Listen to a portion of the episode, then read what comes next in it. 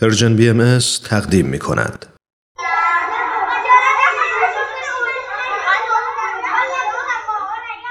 خانم ما انشامونو بخونی؟ انشای نوروزی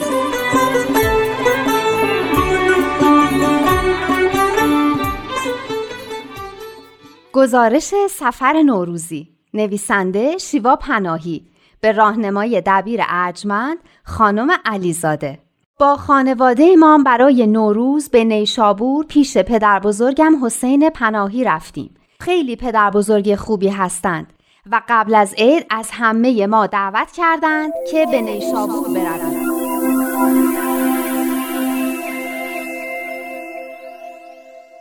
تنها قطاری که پدرم تونست برای نیشابور پیدا کنه ساعت 11 شب پنجشنبه از تهران حرکت می‌کرد. واگن ما شیش نفره بود و علاوه بر من و مادر و پدر و برادرم یه خانم آقای دیگم بودن که تازه ازدواج کرده بودن و به من و آرمان برادرم دو تا تقویم عیدی دادن. اسم اون آقا امیر حسین و خانمش هم لیلا بود.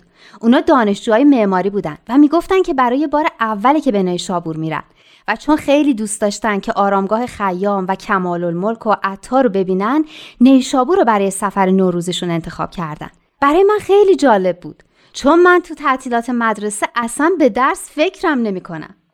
مثل اینکه فکرم رو بلند گفته بودم. چون اونا خندیدن و لیلا خانم گفت اما اگه درس تو دوست داشته باشی تازه تو تعطیلات بیشتر بهش فکر می‌کنی. من تا اون موقع به فکرم نرسیده بود که ممکنه کسی درسی رو که می‌خونه دوستم داشته باشه. ساعت حدود دوازده و نیم که شد همه کم کم به تخت خودشون رفتن تا بخوابن. اما مگه می‌شد تو اون همه سر و صدای قطار خوابید؟ من کنار آرمان رفتم و شروع کردیم یواشکی با هم حرف زدن. می‌خواستم بدونم اگه سال دیگه دانشگاه قبول شد اونم درسش رو دوست داره؟ بیشتر شب و بیدار بودیم. فقط اون وسط ها من یکی دو بار خوابم برد. اما وقتی ایستگاه بین راه رو اعلام می‌کردن بیدار می‌شدم. ساعت حدود هفت بود که یادمون افتاد تا چند دقیقه دیگه سال تحویل میشه. امیر حسین و خانومش هم بیدار بودن و پیشنهاد کردن که با هر چی در دستمون هست یه سفره هفت سین درست کنیم. پدر و مادر من بیدار شدن و همه دنبال سین میگشتیم. خیلی خوش گذشت و خندیدیم. ساعت ساک سیم شارژر موبایل سویچرت. کتابی که لیلا خانم می‌خوند و اسمش ساحل شنی بود. و چون هیچ چیز دیگه که با سین شروع بشه پیدا نکرده بودیم و زمان سال تحویلم نزدیک بود صابون و صندلی رو هم جز هفت سین آوردیم. وقتی سال تحویل شد از کوپه های بغلی شیرینی آوردن و به همه تعارف کردن. خیلی خوش گذشت. همین که قطار وارد ایستگاه نیشابور شد دیدیم پدر بزرگ منتظرمونه.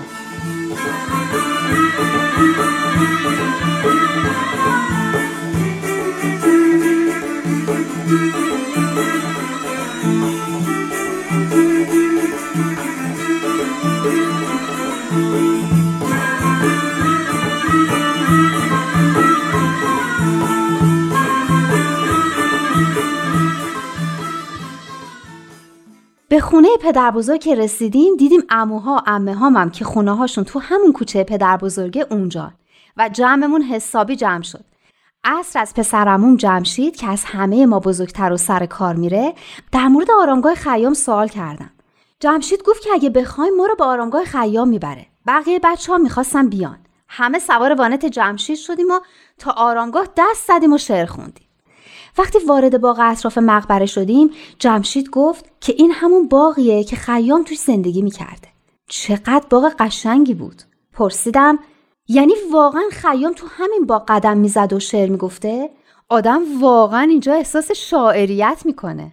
مثل اینکه بازم فکرم بلند گفته بودم. چون جمشید جواب داد اینطورام نبوده که خیام فقط توی باغ بگرد و شعر بگه. خیام نابغه بوده. مثل بقیه ما نیشابوریا. من از این حرف جمشید خیلی خوشم اومد. چون من آرمانم توی نیشابور به دنیا آمدیم یه نفر گفت بر منکرش لعنت. تازه ستاره شناس و ریاضیدان و فیلسوف بزرگی هم بوده. وقتی به عقب برگشتیم دیدیم امیر حسین و لیلا خانم پشت سرمان. همه با هم دست دادیم و آرمان همه بچه ها رو به امیر حسین و لیلا خانم معرفی کرد. همینطور که به آرامگاه نزدیک می شدیم امیر حسین از ماها پرسید بچه ها این بنا به نظرتون شبیه چیه؟ هر کسی یه چیزی گفت. لیلا خانم به کمکمون اومد و پرسید می‌دونین خیام یعنی چی؟ جمشید می‌دونست. یعنی چادردوز. پدر خیام چادر میدوخت و برای همین اسمش خیام شده امیر حسین پرسید به نظرتون این بنا شبیه یه چادر بزرگ نیست؟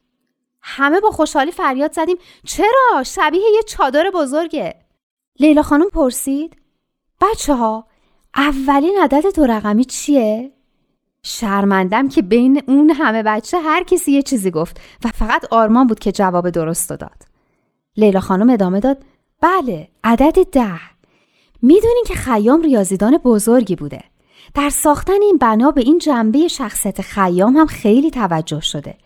این بنا بر ده پایه بنا شده و از کنار هر پایه همونطور که می‌بینین تیغه های موربی بالا رفته که همدیگر رو قطع می‌کنن و سقف بنا رو می‌سازن و از طرف دیگه پایین میان که نمادی از دانش ریاضی خیام امیر حسین پرسید علم دیگه عمر خیام غیر از این ریاضی چی بود؟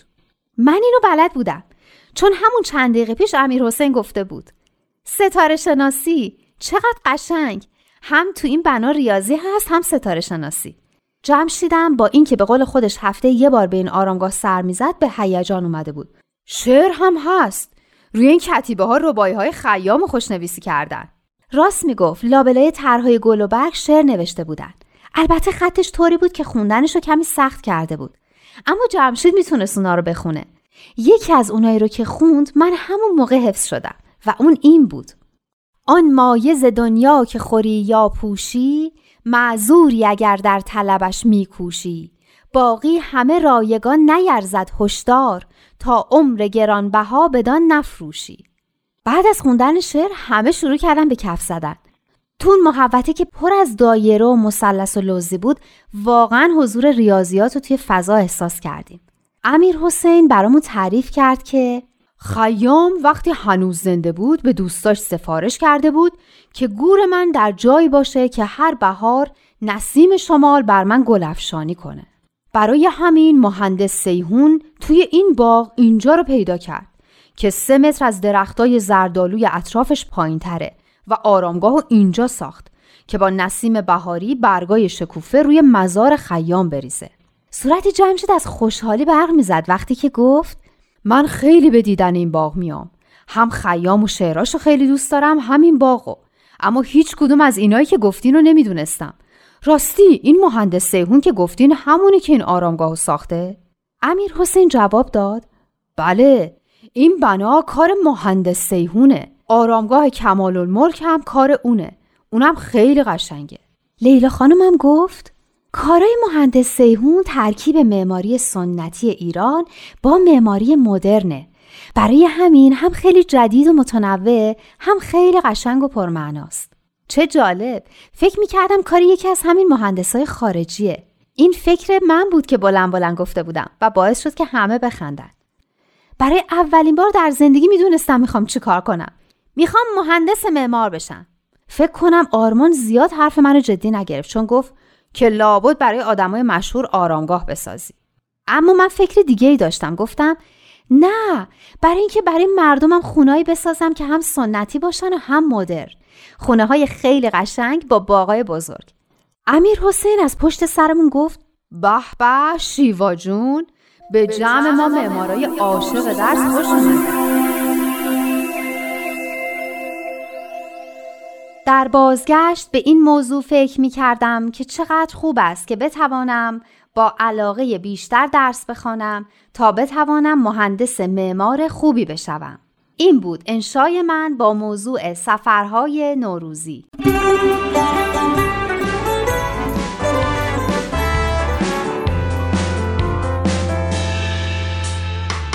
جشن با یادگاری زردشت و جمع اومده از غنهای دور و دور. از دل قصه های مادر بزرگ روزگار خوب کودکی کرده از مرزهای ایران عبور.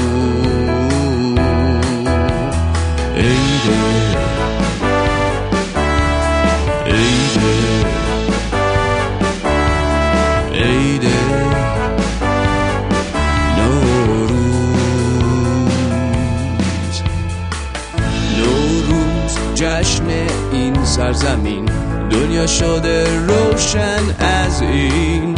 عیدی که به جهان بخشیده این آیین نوروز با نوید زندگی. عشق و مهر و هم بستگی با نام بها میره به جنگ تیرگی.